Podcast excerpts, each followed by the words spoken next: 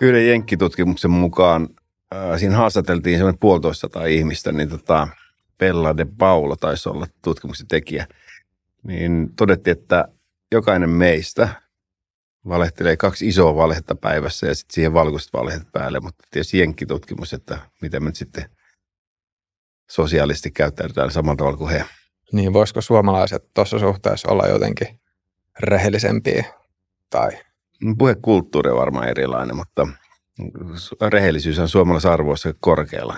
Kaikissa arvotutkimuksissa näkyy, että suomalaiset arvostaa rehellisyyttä, mutta siitä voi tietysti olla monta, monta mieltä, että ollaanko me yhtään sen rehellisempi kanssa kuin kukaan muukaan. Niin, korruptio täällä ainakin on tutkimusten mukaan ilmeisesti aika matala, jos vertaa muualle maailmaa. Joo, sitähän, sitähän niin kuin käytetään paljon esimerkkinä, mutta sitten taas niin rakenteellisesta korruptiosta meillä puhutaan paljon, mitä ei taas välttämättä niin, paljasta. Hyvä, hyvä veliverkostot. Niin. Jep. Mutta tosiaan tänään siis aiheena valehtelu ja kehon kieli. Tervetuloa puheen podcastiin ja vieraana meillä on entinen poliisi ja kehon kielen asiantuntija Sami Sallinen. Tervetuloa. Kiitoksia. Viime jakson julkaisusta ei ole kauhean pitkää aikaa. Siinä puhuttiin pelosta ja rohkeudesta. Tänään tosiaan aiheena sitten valehtelu – valehtelu ja kehonkieli, mikä myös aika oleellisesti liittyy tähän sun entiseen työn kuvaan poliisina, niin haluatko lyhyen tämmöisen intron ottaa vielä, että mitä, mitä teit poliisina? Ää, joo, mä olin 15 vuotta olin poliisissa. Ää, suurin osa siitä ajasta rikostutkinnasta vuoden verran taisi olla järjestyspoliisissa ja ää, puolet tuosta ajasta niin tota, olin Helsingin huumerikosyksikössä. Sitä ei tarvitse kauheasti erikseen mainostaa. Kaikki tietää, mistä yksikössä on kysymys, mutta aivan loistava paikka oppia jotakin ihmismielestä, kun kaikki asiakkaat on ammatti- ja taparikollisia. Sitten vähän aikaa myöskin niin sanotussa murharyhmässä, eli väkivaltarikosyksikössä suojelupoliisissa ja sitten tein kansainvälisiä peitetoimintaa, eli undercover-tehtäviä. Ja tota, sanaton viestintä tuli, mä itse asiassa kiinnostuin sanattomasta viestinnästä poliisikoulussa jo siihen aikaan, ei 80-luvun lopussa niitä ei sitten opetettu poliisikoulussa yhtään mitään, mutta yksi meidän kouluttajista mainitsi aiheesta. Mä innostuin aiheesta. Polkasin Tampereen keskuskirjastoon ja löysin yhden aiheesta löytymän kertoman kirjan siellä, Desmond Morrisin kirjan. Ja lukasin sen parin kertaa ja sitten koukutuin aiheessa. Muistaaks vielä, että minkä niminen kirja? Ää, en muista enää, mikä niistä oli, mutta tota, joku klassikko varmasti siellä. Se oli tota, se oli, se oli itse asiassa aika silmiä avaava juttu, kun mä tajusin, että okei, tämähän on poliisityössä, että tämähän on kova, kova juttu ja kova taito, kun ymmärtää jotakin siitä. Ja sitten teoriat muuttuu, muuttuuko niin kuin käytännön tekemiseksi taidoksi sitten itse asiassa huumetoimissa. Siellä kuulustellaan paljon ja kuulusteluhan on, sehän on kommunikointia ja mitä enemmän kommunikaatio liittyy tunteita niin, tai suuria tunteita niin, tai intressiristiriitoja, niin sitä enemmän me käytetään – sanotunta viestintää. Ja sitä enemmän myöskin tulkitaan toisen sanotunta viestintää. Tuossa ennen, ennen kuin laitettiin kamerat päälle, niin sanoit, että, että sä periaatteessa valehtelit töissäsi. Niin ähm, jos tätä vielä vähän avaa Joo, vähän enemmän. Se, se, olen, olen ammatikseni valehdellut. Eli silloin kun mä tein peitettävän tehtäviin, että äh, sehän oli vale, valehtelua. Mulla oli, väitin olevan eri henkilö, kuka olen. Eli ja tota, kaikkihan perustui niin valheisiin. Totta kai siinä on paljon niin tottakin, mutta valhe oli se pohja, mille niin rakennettiin. Ja, ja tota, kyllä mä olin valehteluun tutustunut aikaisemmin kuin kuulustelussa. Kaikki valehtelee, ammatti- ja taparikolliset valehtelee poliisi. Se on heidän tehtävänsä kuulustelussa. Nyt oli, oli aiheeseen perehtynyt ja miettinyt, että miten, miten me valehdellaan ja miten, valheet, miten ne paljastuu valheihin. Ja miten, miten valheet rakennetaan ja tai valheet ja valemuistot, miten ne rakentuu. Ja sitä hyödynsin sitten peitetoiminnassa. Niin tuossa periaatteessa sä oot, sä oot ollut niin sanotusti, jos ei pöydän, kuulustelupöydän molemmin puolin, mutta, mutta kuitenkin niin kuin mitä valehteluun, valehteluun niin. tulee, niin sä oot ollut periaatteessa siinä molemmilla puolella. Että sekä sitten analysoimassa jotain, yrittämässä bongata muiden valheita ja sitten taas peitetoiminnassa sitten kertomassa niitä itse. Juurikin näin. Joo. Ja, ja kun, kun ajattelin niin valehtelu, niin mehän, mehän opitaan, opitaan valehtelemaan jo pienenä. Kaksivuotias lapsi, kun kognitiiviset taidot rupeaa kehittyä sillä tavalla, että se ymmärtää toisten tunteissa tai tunne, tunneilmaisusta, niin siis, eihän vauva aina itke silloin, kun silloin on hätä. Tai se huuda silloin, kun silloin on hätä, vaan se oppii, oppii että kun se, se feikkaa tunteensa, niin se saa huomiota aikaiseksi. Se saa vanhempansa hyppimään pillinsä mukaan ja siitä, mistä ruvetaan kehittämään sitä, että huomataan, että, että, tota, että saankin elämässä jotakin sellaista, mitä mä en muuten saisi, kun mä en kerro aina totuutta. Mm, joo. Tämä jakson otsikossa on kaksi sanaa, kehon kieli ja valehtelu, niin voisi vois määritellä oikeastaan, että mistä, mistä näissä on kysymys. Minusta tuntuu, että aika niin kuin intuitiivisesti ehkä ihmisen osaa sanoa, että mitä, mitä valehtelu on ja mitä kehon kieleen liittyy, mutta jos ne kuitenkin nyt vielä vähän pidemmälle. Joo, aloitetaan vaikka kehon kielestä tai sanottomasta viestinnästä ylipäätään, niin se on yksi tapa kommunikoida. Se on meidän ensimmäinen tapa kommunikoida pienen lapsena vauvana me kaikki käytetään, kommunikoidaan pelkästään sanottoman viestinnän avulla, eikä puheen avulla. Ja sen niin kuin evoluutiossa, niin sen niin kuin historiahan on, on huikean paljon pidempi kuin puheen. Ja, ja sen takia se on itse on aika merkittävä, merkittävä osa meidän kommunikaatiota. Sanotun viestintä on se kaikki, mikä on puheen ja sanojen, sanojen, tai niin sanojen ja lauseiden ulkopuolella. Se, miten me pukeudutaan, se, miten me liikutaan, minkälaisia ilmeitä, eleitä meillä on, minkälaisia tatuointeja tai koristeita me käytetään, minkälaista etäisyyttä me otetaan toisiin ihmisiin, minkälaisia äänenpainoja ja äänensavuja me käytetään. Ja, kun, ja niissä on, niissä on niin valtava, valtava määrä semmoista informaatiota, mikä tosi helposti jää huomaamatta. Jos otetaan taas niin pieni lapsi huomioon, että pieni lapsi, mikä ei osaa puhua, eli kun taaperoikäinen, koska hänen, hänen ainoa kielensä on sanaton viestintä, niin, niin hän myöskin tulkitsee toisen sanatonta viestintää tosi herkästi, ottaa pienistä vivahteista, mutta sitten jossakin vaiheessa aikuistutaan ja kasvetaan, niin me ruvetaan menettää, menettää se taito. Toiset on herkempiä aiheille, toiset sitten vähemmän herkkiä aiheille, mutta se on tärkeä osa meidän kommunikaatiota. Ja yleis, yleisin niin kun, ö, yleisin väittämä, mikä sanattomassa viestinnässä kuulee, väärä väittämä on se, että olet itsekin varmaan kuullut, että sanaton, sanaton viestintä on yli 90 prosenttia meidän kommunikaatiosta. Joo, kyllä sitä on tullut monessa vastaan. Joo, eikä, ja sitten kun miettii, että se on ihan niin kuin maalaisjärjelläkin, se on ihan niin kuin järjetön väite, mutta se nyt vaan niin kuin pidetään niin kuin faktana, yleisenä faktana. Sillä on itse asiassa historiallinen pohja sillä väittämällä. Sanotaan, Jenkeissä, missä on paljon sanaton viestintä tutkittu, niin 60-luvulla turkilaissyntyinen tohtori Merhapian teki pari kenttätutkimusta, hyvin kevyttä sellaista, eli pelasi niin ääntä ja kuvaa. Ja totesi sitten muutama mutka suoristaen, että sanattoman viestinnän osuus on 93 prosenttia, tasan 93, ei 92 eikä 94, vaan 93 prosenttia ja puheen 7 prosenttia. Se, se on ammuttu kymmeniä kertoja alas se tutkimus, mutta äänestä vaan väite. Sehän on loistava, loistava argumentti sanattoman viestinnän valmennukselle, mutta se ei vaan pidä paikkaansa. Voiko sanoa, tai onko tuommoinen prosentuaalisen osuuden, tai onko millään tavalla mielekästä sanoa, että, että, että kuinka monta prosenttia sitten sanaton viestintä olisi kommunikaatiosta? Että onko tämmöinen niin prosentuaalinen vertaus ylipäänsä mielekäs? No, aina, aina välillä hämmästelen sitä, että joku sanoo, että se on kaksi kolmasosaa tai se on 60 prosenttia tai 70 prosenttia. Me, me tiedetään se lukuista tutkimuksista, että mitä enemmän vuorovaikutukseen liittyy tunteita, mitä enemmän sinne liittyy intressiristiriitoja tai suuria intressejä, niin sitä enemmän me täysin automaattisesti käytetään sanatonta viestintää – ja tulkitaan toisen sanatonta viestintää. Mutta sitten meillä on, ajatellaan vaikka me, me tässä tota, puhutaan vaikka jostakin teknisestä yksityiskohdasta, että, että miten pistetään mikrofoni tässä. Me ollaan samaa mieltä siitä, miten se mikrofoni asetetaan. Me ollaan samaa mieltä että keinoista ja tavoista. Meidän sanattoman viestinnän osuus on todella minimaalinen, koska siinä ei ole mitään tunneilmaisua. Sanotaan viestintä on tunneilmaisu niin osittain. Mutta sitten kun me ollaan eri mieltä, niin meidän sanattoman viestin osuus räjähtääkin. Ja, ja, ja tämä on niin hyvä ymmärtää, että miten, miten äh, se on täysin tilanne äh, sidonnainen. Välillä me käytetään sanatonta viestintää, korvataan joskus kokonaan meidän puhe sanattomalla viestinnällä, ja joskus sen osuus on hyvinkin pieni. Se, se, se, sanaton viestintä on se on hyvin pitkälle puheen painottamista, niin kuin mä, minäkin nyt, että mä liikutan kättäni puheen tahdista ja liikutan kulmakarvoja. Niin se on osittain kulttuurisidonnaista, se on osittain opittua. Poika kävelee niin kuin isänsä, tytär puhuu niin kuin äitinsä, Ää, mutta se on, se on hyvin pitkälle alitajusta. Ja sen, sen alitajuisuuden ää, takia se on niin luotettavaa.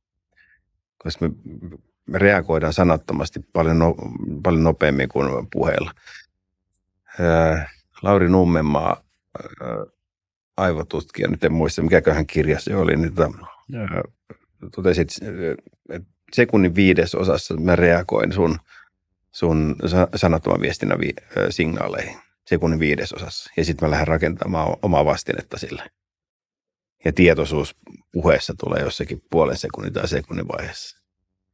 Ja tähän perustaa muun muassa joku, taikurit tai mentalistit temppunsa. Että oliko se tämä kortti, tämä kortti. Aa, tämä kortti se oli, koska, koska he tarkkailee sitä, että miten toinen, minkälaisia signaaleja toinen lähettää. Joo, niin on itse asiassa hauska, hauska vertaus, että voi tällaiset taikurit myös valehtelee työkseen. Niin totta. Ja sitten kans, kans itse asiassa, että jos miettii, miettii sillä, että okei, että siinä, tai voisin kuvitella, että, että siinä peitetoiminta tehtävässä tai niissä tehtävissä, niin piti myös aika, tai siinä piti olla tarkkana sen suhteen, että, että kuinka hyvin sitten se oma peitetarina uppoaa niihin muihin ihmisiin, niin voi sanoa, että samalla tavalla taikuritkin sitten just, niin kuin nostit esille, niin tarkkailee sitten sitä omaa yleisöä. Varsinkin, että jos tekee tämmöistä niin kuin, mikä on close-up magic suomeksi, tämmöistä lähi, lähitaikatemppuja, missä nyt niin kuin ihmiset on ihan siinä vieressä, niin tota, että siinä on hyvin keskeistä katsoa sit just näitä tota, tai sitä omaa yleisön silmiin ja seurata sitten, että missä sen oman yleisön huomio menee, jotta sitten voi tehdä, tehdä ne asiat, joiden, tai että, joita ei haluaisi, että sitten yleisö näkee. Joo, niinpä. Joo, ja, ja moni puhujahan tekee samaa kanssa, seuraa, seuraa, tota, seuraa sitä, miten puhe uppoo tai onko menossa oikeaan suuntaan. Mutta siinä, siinä tullaan taas niin sanattoman viestinnän tulkinta. Mä tiedän monta puhujakollegaa, tai olen kuullut monen puhujakollegan olevan kauhuissaan vaikka siitä, että yleensä ovat kädet ristissä. Me tiedetään, että meillä on opetettu, että kädet ristissä rinnan edessä, niin se on kielteisyyden merkki tai torjumisen merkki. No voisi olla sitäkin, mutta kun tulkinnassa täytyy huomioida, aina huomioida kaksi asiaa. Olosuhteet ja tottumukset. Sulla on penkki, missä sä et saa käsiä minnekään, niin tämä on aika hyvä paikka pitää. Meillä keskikäisellä miehellä rupeaa vatsa kasvamaan, niin tämä on ihan loistava paikka pitää käsiä. Se on tarvitse käyttää lihasvoimaa ollenkaan tässä. Tai huoneessa on kylmä, niin sä pidät käsiä sillä tavalla. Tai huoneessa on kirkas valon siristelet silmiä, mikä saattaa olla muuta vaikka miettimisen merkki. Olosuhteet vaikuttaa aina siihen. Ja tottumukset, se mitä, minkälaisia manereita meillä on tai mitä me ollaan opittu pienenä niin kuin sanoin tuossa, no, että katso miten niin kuin lapsi matkii, matkii aikuistaan, sitten me opitaan erilaisia tapoja pitää käsiä tai liikkua tietyllä tavalla. Voiko sanoa, että sanatonta viestintää on kaikki informaatio, mitä, mitä sitten välittää muille ihmisille, joka ei ole suoraa puhetta tai jo, joka ei liity siihen, siihen kielelliseen ilmaisuun, koska just, just se, että voi niin puheeseenkin kuuluu intonaatio ja, ja siis silleen, niin kuin, että puheen avulla periaatteessa. Tai niin, onko se tota, onks, onks puheen intonaatio, niin onko se sanaton viestintää vai ei? On, joo. Lauseet ja sanat on, ei, ei kuulu tuohon, tuohon, tuohon sanattoman viestintään, mutta se, miten, miten me kommunikoidaan, mitä, minkälainen äänen painolla tai millaisia äänen sävyjä me käytetään, hiljaisuus on sanatonta viestintää. Eli periaatteessa kaikki, kaikki muu paitsi se, mitä varsinaisesti sanotaan. Juuri näin. Joo. Ähm, no entä sitten valehtelu? Niin, se onkin mielenkiintoinen. Tota, öö, kaikki me valehdellaan, niin tuossa alkuun tokastiin, että kaikki me valehdellaan, että isoja valheita tai valkoisia valheita ja, ja siis mehän elettäisiin aika julmassa maailmassa, että jos emme käyttäisi valkoisia valheita. Jos me työkaveri kysyy, esittelee uuden hienon ideansa ja ja tota, kysyi, mitä mieltä mä olisin. Mä sanoin, että ihan paska. Ja jos sen epäkohtelee Ja mitä me tehdään? Mä sanoin, että on tosi mielenkiintoinen. Nyökkäillä ja hymyillä. Valkoisia valheita päästellään koko aika. Ja jenkipsykologi Paul Ekman, mikä on tutkinut paljon sanotonta viestintää, mutta tutkinut myöskin erittäin paljon valehtelua. Listas, listas tota asioita, että minkä takia me valehdellaan. Valehdellaan äh, tyypillisimmät syyt on se, että me halutaan suojella itseämme, me halutaan päästä ikävästä sosiaalista kohtaamista pois, me halutaan suojella muita ihmisiä rangaistukselta tai muuta, muusta syystä. Me halutaan itsellemme jotakin, halutaan käyttää valtaa siinä on pari muutakin syytä taitaa olla siinä listassa, mutta tota, tuossa nyt tyypillisimmät. Voiko valheen ja valkoisen valheen välisen rajan jotenkin sanoa selvästi? Et voiko, voiko ajatella, että valkoiset valheet olisi joku nyt toinen kategoria valheisiin nähden, vai onko silleen, että se loppupeleissä kuitenkin on sitten vähän veteen piirretty viiva? No on siis, äh, valehteluhan on tietoinen päätös. Et, et mä voin tehdä päätöksen puhua epätotuutta tai sitten mä voin tehdä päätöksen puhua totta. Mutta kyllä se varmaan, kyllä varmaan se motiivi on siinä se olennainen asia, että onko mun tarkoitus hyötyä itse jotakin siitä, välttää rangaistus, saada itselleni jotakin, vai onko mun tarkoitus se, että, että mä haluan, että mä en loukkaa toista ihmistä tai mä haluan miellyttää toista ihmistä, niin kyllä se niin kuin, mun mielestä siinä on, on, on niin kuin ero siinä, mutta ennen kaikkea nimenomaan sen niin motiivia lähtökohdan takia. Onko se, onko se itsekkäästä syystä vai sitten jalosta syystä? Puoliso kysyy, minä pidän hänen uudesta mekostaan. Ihana. niin, aivan. Sam Harris on tota, kirjoittanut yhden kirjan valehtelusta, joka, joka vielä odottaa myös oma, omassa kirjahyllyssä, kirjahyllyssä. En ole lukenut, mutta jos oikein muistan, niin mun mielestä Harrisin se perusajatus on se, että, että, olisi, tai että valkoiset valheetkaan ei olisi hyviä. Mm. Tai että, että, olisi, että ideaalitilanne olisi se, että puhuisi aina vaan totta. Mutta mitä, mitä sä ajattelet tästä, tämän tyyppisestä filosofiasta? No, no kyllä tota, hienolta se kuulostaa, mutta kyllä meillä on niin kuin, kyllä mä itse olen taipuvainen siihen, että, että silloin kun valkoisella valheella – kuulostaa nyt pahalta, kun me, mehän ollaan sitä mieltä, että kaikki ollaan samaa mieltä siitä, että valehtelu on huono asia. Mutta jos valkoisella valhe, valheella tota, pystytään tekemään hyvää, niin tota, emme tiedä, miten tuomittavaa se sitten on. Yli, ylipäätään niin moraalikäsitys on mielenkiintoinen. Mehän vedetään kuitenkin se moraalinen, moraalinen niin hyväksyttävä teko siihen, missä se oma yläraja on. Just siihen kohtaan. Kaikki, mikä ylittää oman moraalisen rajan, niin sitten pidetään tuomittavana sitten. Mutta... Niin, py- pyhittääkö tarkoituskeinot? Mm. Toi moraalinen ulottuvuus on myös semmoinen ihan, ihan jännä, että jos, jos ajattelee vaikka semmoista tilannetta, jossa sitten sanotaan joku murhanhimoinen tyyppi tulisi kotiovelle ja silleen niin kuin kysyisi, että, okei, että miss, missä on nämä henkilöt, mm. niin semmoisessa tilanteessa todennäköisesti olisi, tai suurin osa ihmisistä ajattelisi, että se on ihan oikein, että että voi valehdella. Minusta tästä just hiljattain tuli, tuli jonkun, tai voi olla, että ehkä jopa parin kerran tutun kanssa puhuttu tai käytyy tätä, tätä esimerkkiä niin kuin läpi.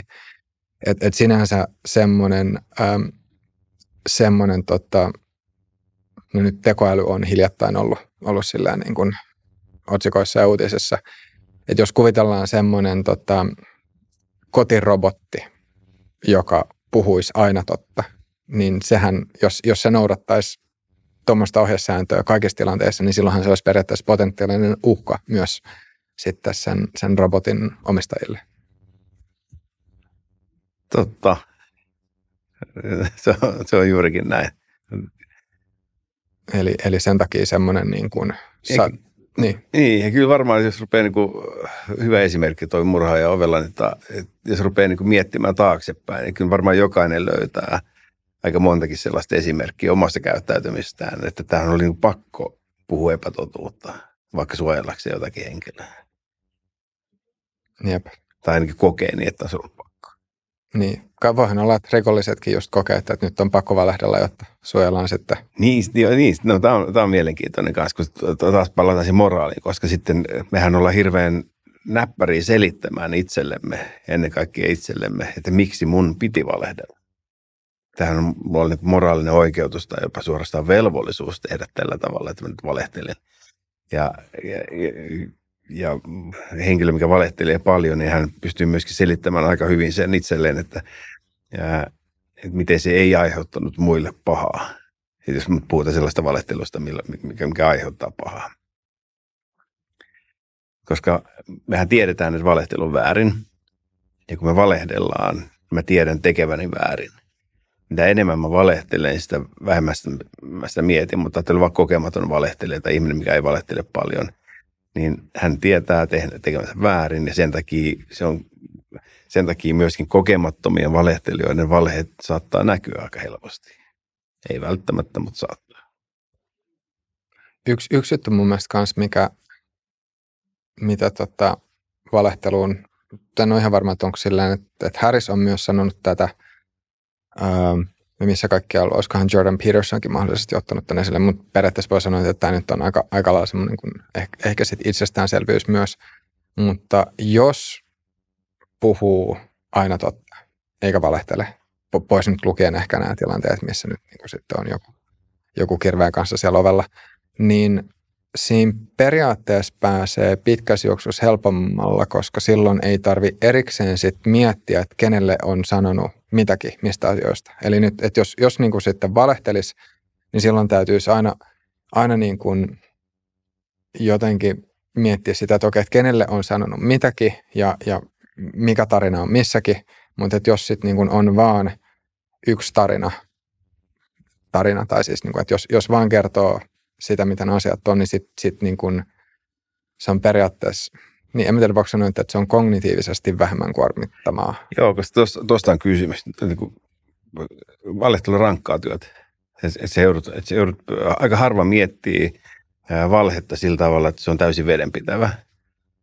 Me voidaan rakentaa valemuistoja ja tota, tietoisesti tai tiedostamatta.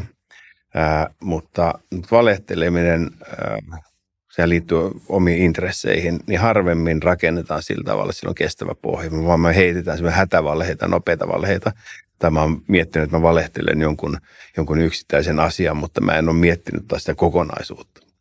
Että jos, ja, ja siis kun mä päästän sen valheen suusta, niin, niin mulla lähtee saman tien himmelipyöri päässä, että okei, että toivottavasti se ei kysy tota, koska mä tajun samalla, että okei, mun valheessa saattaa olla aukkoja. Ja mitä enemmän mä valehtelen, niin sitä enemmän mä unohdan myöskin sitä, mitä, mitä mä oon juuri hätäpäissä niin sanon kuulusteluissa silloin aikanaan näki sen, että henkilöt, mitkä teki hätävalheita, niin yllättävän nopeasti unohtaa, mitä ne on vähän aikaa taaksepäin sanonut. Minkä takia? Sen takia, kun sä heität valheen, valheen, valheen uuden valheen päälle, ja joudut koko ajan keskittymään siihen uuteen valheeseen. Ja se vie kaiken sun fokuksen. Miten noi tilanteet sitten, että mit, miten tuommoisessa tilanteessa sitten – että jos, jos niin kuin jossain kuulustelussa kävi, siellä, kävi kaikille ilmi, että, että okei, että nyt, nyt sitten se kuulusteltava on valehdellut, niin oliko siinä jotain semmoista keinoa, mitä sitten kuitenkin niin kuin vielä lähettiin yhdessä tietysti mielessä rakentamaan sitä luottamusta. Tulee siis mieleen tota, um, semmoinen YouTube-kanava kuin Explore with Us, ja siellä on tosi paljon tämmöisiä, niin kuin, et, et, niin siis on videoita poliisikuulusteluista, missä on sitten just – murhaajia tai tappajia. Ja tota, siinä semmoinen yksi toistuva kaava jotenkin tuntuu olevan, tai ainakin mun mielestä on ollut sillä niin kuin useammassakin niissä, niissä haastattelussa, että, että sitten niin se poliisi on jotenkin sanonut, että okei, että nyt niin että mä ymmärrän, sen, ymmärrän nyt tämän tilanteen ja että, että miksi sä oot aikaisemmin käyttäytynyt tällä tavalla, mutta nyt, nyt, niin kuin, nyt sitten jos katsotaan tästä eteenpäin, että, että jollain tavalla sanotetaan se, että miksi, miksi se poliisi sitten ymmärtää, että mistä nämä valheet on tullut, mutta nyt jos, jos nyt vähän tarkasteltaisiin tätä niin kuin puhtaalta pöydältä. Mutta mit, miten sä kommentoisit tuota? No, tota, jokainen meistä tilanteessa riippumatta haluaa tulla kuulluksi ja ymmärretyksi ja nähdyksi ja ennen kaikkea ymmärretyksi. Ja se, että, että joku, vaikka mä, vaikka mä valehtelen, niin joku osoittaa mulle sympatia tai empatia riippuu tilanteesta ja ymmärtää, että miksi mä olen valehdellut, niin sehän helpottaa mun, sehän helpottaa mun tunnustamista. Sen sijaan, että jos, mä, jos tulee päin näköä, että okei sä valehtelit, niin se aiheuttaa vaan defenssi. Mä yritän vaan silloin kaivaa oman poteroon ja pitää siitä kiinni. Kyllä kuulusteluista, että riippuu totta kai kuulustelut. On kuulusteluita, missä poliisilla vaikka tutkivalla viranomaisella on niin vahva näyttö, että sen ei, sen ei tarvitse kaivaa sitä tunnustusta esille sieltä. Mutta sitten tota, on kuulustellut taas, missä halutaan rakentaa se vuorovaikutus sillä tavalla, että toinen kertoo enemmän ja enemmän ja tunnustaa. Eli se luottamus täytyy säilyä silloin ja tota, vastakkainasettelu nyt on, se yleensä tappaa kaiken keskustelun. Mitä, ja poliisikuulustelussa, että jos toinen lopettaa puhumisen, niin ei, poliisi ei saa silloin mitään informaatiota. Puhuva, puhuva asiakas on paras asiakas. Ja, ja sen takia niin tämä, mihin viittasit, ymmärtäminen ja ymmärtäminen ja hyväksyminen on, tota, varmastikin tehokkain tapa. Mä en, mä en tunnustaisi rikosta henkilölle, mikä huutaisi mulle. Ja jos mä tunnustaisin rikoksen, mä tunnustaisin rikoksen miellyttävälle ihmiselle, mikä yrittää ymmärtää minua. Ei välttämättä hyväksy, mitä mä oon tehnyt, mutta yrittää ymmärtää. Sanoisitko että toi pätee myös ihan, tai että on jossain määrin semmoinen hyvä ohjenuora ihan kaikkiin vuorovaikutus, on. vuorovaikutustilanteisiin on. ja kaikkiin ihmissuhteisiin. On. Siis ihminen käyttäytyy ihan samalla tavalla, että ihan riippumatta, että onko se poliisikuulustelu, se parisuuden joku haastava tilanne tai lapsi tai kiukutteleva asiakas. Me käyttäydytään tiettyjen, tietyn kaavan mukaan. Ja se niin kuin, mitä paremmin me niin kuin ymmärretään se, että miten, että mitä polkuja ihminen ylipäätään niin kuin käyttäytyy ja mihin se on menossa, niin sen paremmin me pystytään kaikissa vuorovaikutustilanteissa rakentaa luottamusta tai syventää vuorovaikutusta tai ole turvallisilla mieli eri mieltä asioista.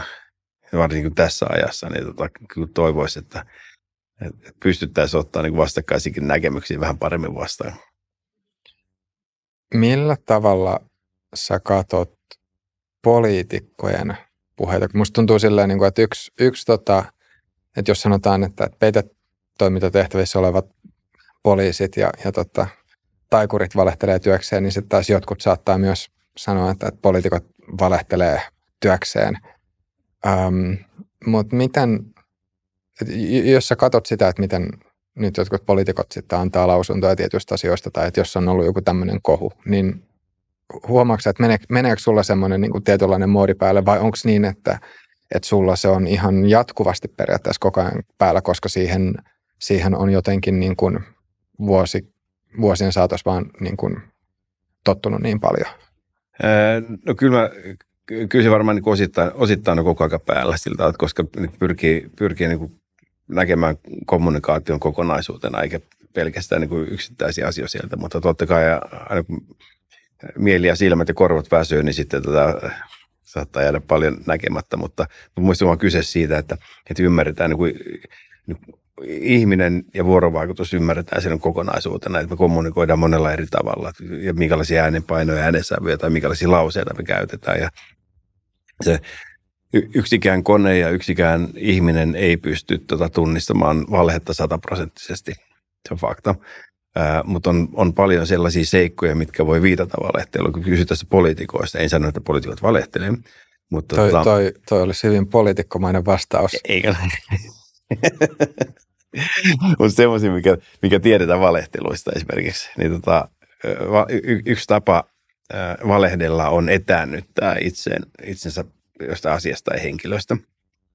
Antan vaikka, mä oon, äh, mä oon, mä oon piessy, piessy ihmisen nyt ihan veriseksi tuossa noin. Mä en sano, että mä olen piessyt sen ihan veriseksi, vaan mä sanon, että okei, mä saatoin vahingoittaa sitä jonkun verran. Eli pienennetään vahinkoa se, ja, nyt, ja nythän mä tunnustan jo, mutta se on mulle, koska mä tiedän syvällä sisimmässä, että valehtelu on huono asia. Ja nyt kun mä, mä valehtelen vain vähän, niin mähän, ää, mä selitän niin kuin alitajuisesti itselleni siinä samalla, että mä olen rehellinen. Samalla mä tietysti pienensin omaa vahinkoa, koska mä en tunnustanut kaikkea. Ja nyt kun mä annan pienen tunnustuksen, niin ää, myöskään mun, mun sanaton viestintä ei, ei reagoi silloin niin voimakkaasti, tai se voi niin voimakkaassa ristiriidassa mun totuuden kanssa. Ja no okei, okay, me pienennetään vahinkoa, tai me etäännytetään itsemme jostakin ihmisistä. Ää, ei käytetä, ei käytetä tota, vaikka nimeä I did not have sexual relationship with that woman. Ää, en käytä henkilöstä hänen oikeansa, oikeana nimeä, vaan etäännytän. Puhutaan psykologista etäännyttämisestä. Tai sitten, tai sitten tota, etäännytän itseni asiasta. Ää, kuinka monta kertaa kuullut poliitikon sanovan, että minulla ei ole tietoa, että ää, itse en ole ää, voi olla tietysti, että henkilö suojelee sitä, että, että, että, että ei häntä ymmärretä väärin, mutta tota, puhutaan valehtelusta, niin se on yksi tapa myöskin, yksi tapa myöskin etäännyttää itsensä todellisista tapahtumista. Nyt pehmentää sitä sanomista jollain tavalla. Mm. On mahdollista. Ei voi sulkea pois, että... Niin pitkälle kuin minä tiedän. Niin, aivan. Joo. Onko jotain sellaista tapaa, jolla sit pystyisi erottamaan, että milloin on kysymys tämmöisestä valehteluun liittyvästä etäännyttämisestä ja missä tapauksessa siinä on vaan on sitten kysymys siitä, että, että se henkilö, esimerkiksi, henkilö esimerkiksi jotenkin pyrkii olemaan vaan mahdollisimman ää, autenttinen ulospäin. Että jos, jos tavallaan niin miettii sellaista tilannetta, että et, et, ei vaan yksinkertaisesti muista ja sen takia ei halua sanoa ulospäin sellaista asiaa, mikä kuulostaa jotenkin tosi varmalta. Joo, tota, äh, on, on se kyse siis niin sanattoman viestinnän signaaleista, mikä niin saat, saattaa osoittaa sitä, että henkilö ei puhu totta tai, tai, tai puhettavasta, niin sanotaan vaikka, että, että henkilö sanoo mulle, että, että äh, itse en ole nähnyt, että, niin poliisikuulustelussa seuraava kysymys pitäisi olla, että ää, äh, kuka sitten näki? Eli, eli pointti on se, että, että kun me huomataan, huomataan toisessa poikkeavaa käytöstä, niin se pitäisi olla hälytysmerkki siihen, että juuri tähän asiaan mun täytyy kiinnittää huomiota. Eikä, eikä niin, että, että, että me annetaan, annetaan tota, jos puhutaan valehtelevasta ihmistä, että annetaan valehtelevan ihmisen päästä sitä pälkähästä. Vaikka me tiedetään vaikka, että me, me saatetaan kiihdyttää puhenopeutta silloin, kun mä valehtelen. Puhun, puhun normaalilla vauhdilla ja sitten kun mä rupean valehtelemaan joku asia, mä saatan kiihdyttää puhetta ja sitten taas hidastaa. Minkä takia, miksi mä kiihdytän puhetta? Sen takia, että mä en halua, että sä keskeytät mua siinä kohtaa, kun mä valehtelen, tai mä haluan, että, koska mä tiedän, että valehtelu on väärin, niin mä haluan päästä mahdollisimman nopeasti eroon siitä valheellista vaiheesta. Ja, tai, tai me puutetaan, muutetaan äänen painoa tai äänensävyä tai mä muutun vaikka aggressiiviseksi tai ylireagoin kauhistuksella, koska se, jos mä valehtelen sulle, kun teet mulle hankalan kysymyksen, mä valehtelen sulle, niin vaikeinta, mitä vaikein asia on mulle, on pysyä ihan kuulina, pysyä ihan sillä niin ilmettömänä. Sen sijaan, jos mä ylireagoin jollekin kauhistun tai ärsynnyn, niin se on huomattavasti helpompi reaktio piilottaa oma vale. Kaikki, kaikki nämä on sellaisia, mihin pitäisi, tai pitäisi ja pitäisi, mutta jos halutaan niin selvittää, niin tota, huomata se, että okei, että henkilön käytös muuttuu ja pakittaa se, että juuri tähän asiaan mun tässä keskittyy. Entä sitten tämmöinen? Musta tuntuu, että tämä on yksi, yksi semmoinen väite tai ajatus, mihin on törmännyt ehkä useammassakin paikassa, että että jos joku ihminen valehtelee, niin silloin, okei, okay, voi olla, että, sit, että se on tämmöinen, niin kuin, että tulee vähän niin kuin, että välttelee katsetta ja, ja sillä tavalla pyrkii, pyrkii jotenkin niin kuin, ähm, minimoimaan sitä, sitä vuorovaikutusta. Tai jotenkin sille on, on, on vetäytyvä. Yeah. Tai sitten toinen, toinen tota, mahdollisuus, että saattaa sitten taas ylikompensoida. Eli, eli katsoa niin kuin todella intensiivisesti silmiin, jotta voisi sitten tarkkailla sitä, että, että kuinka hyvin se oma valhe sitten uppoo siihen toiseen. Joo, toi, on mielenkiintoista, koska useasti kuulet, että valehteleva ihminen räpsyttelee silmiä, niin se räpsyttelee silmiä, mutta silloin kun se kertoo valhe, niin se ei välttämättä räpsyttele silmiä. Juuri tässä, kun sanoit, mä alitain sanoa, että mun täytyy, mun täytyy vakuuttaa sinut,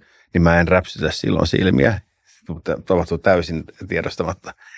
Ja sitten kun mä valehdin, sitten mulla on pakko kompensoida sitä. Me räpsytellään silmiä vähän tutkimusta riippuen 10-14 kertaa. Sanotaan vaikka keskimäärin 12 kertaa minuutissa meidän silmäräpyttelytiheys, normaali kun mä stressaantunut, mä räpyttelen enemmän. Ja taas kun mä oon hyvin, hyvin tota, rento tai hyvin fokusoitunut, katsot vaikka elokuvaa, tosi mielenkiintoista elokuvaa, niin sä voit, että katsot minuutin aikana, sä räpytät vain muutaman kerran silmiä. Kertoo keskittyneisyydestä tai sitten tota rentoudesta, mutta kun mä oon stressaantunut, mä räpytellään enemmän. Kun mä stressaantuneita, mä epämukavuus, mä saatan myöskin välttää katsekontaktia. Ja, ja, ja tässä on niin se, ja niin ajattelen valehtelevaa ihmistä. Ja, nyt kun mä valehtelen, mä pelkään, että mä tiedän, että mä oon tehnyt jonkun väärin ja asiat tulee puheeksi. Mä pelkään ensinnäkin sitä, että teekö mulle hankalan kysymyksen siitä.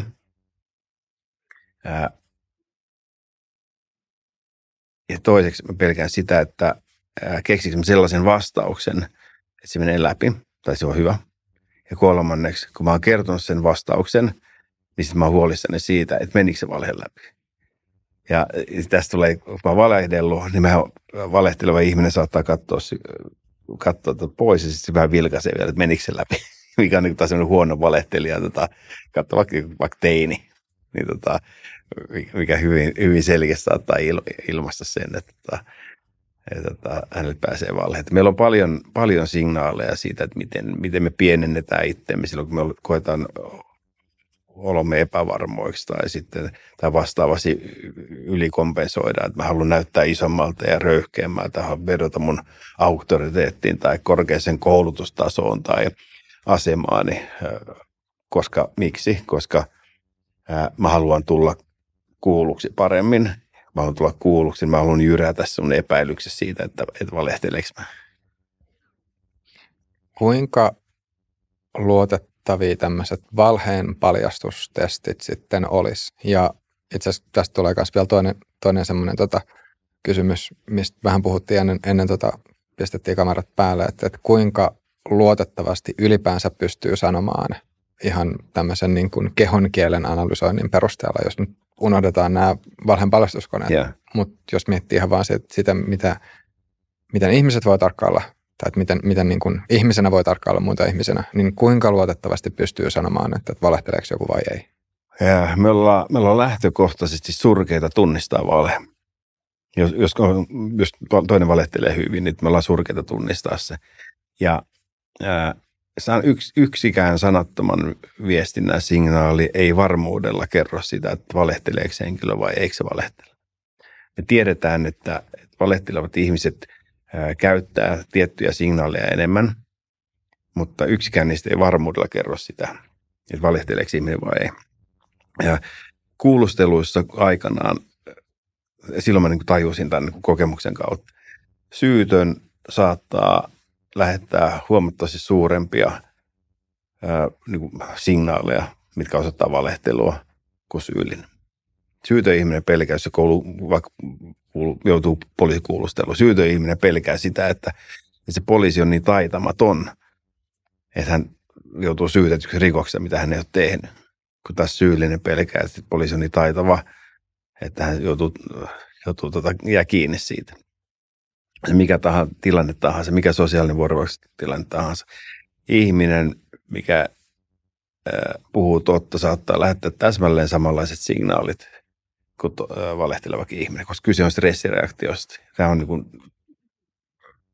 kyse on ennen kaikkea stressireaktiosta. Ja kun puhutaan valheenpaljastuskoneista, testeistä ihan sama juttu.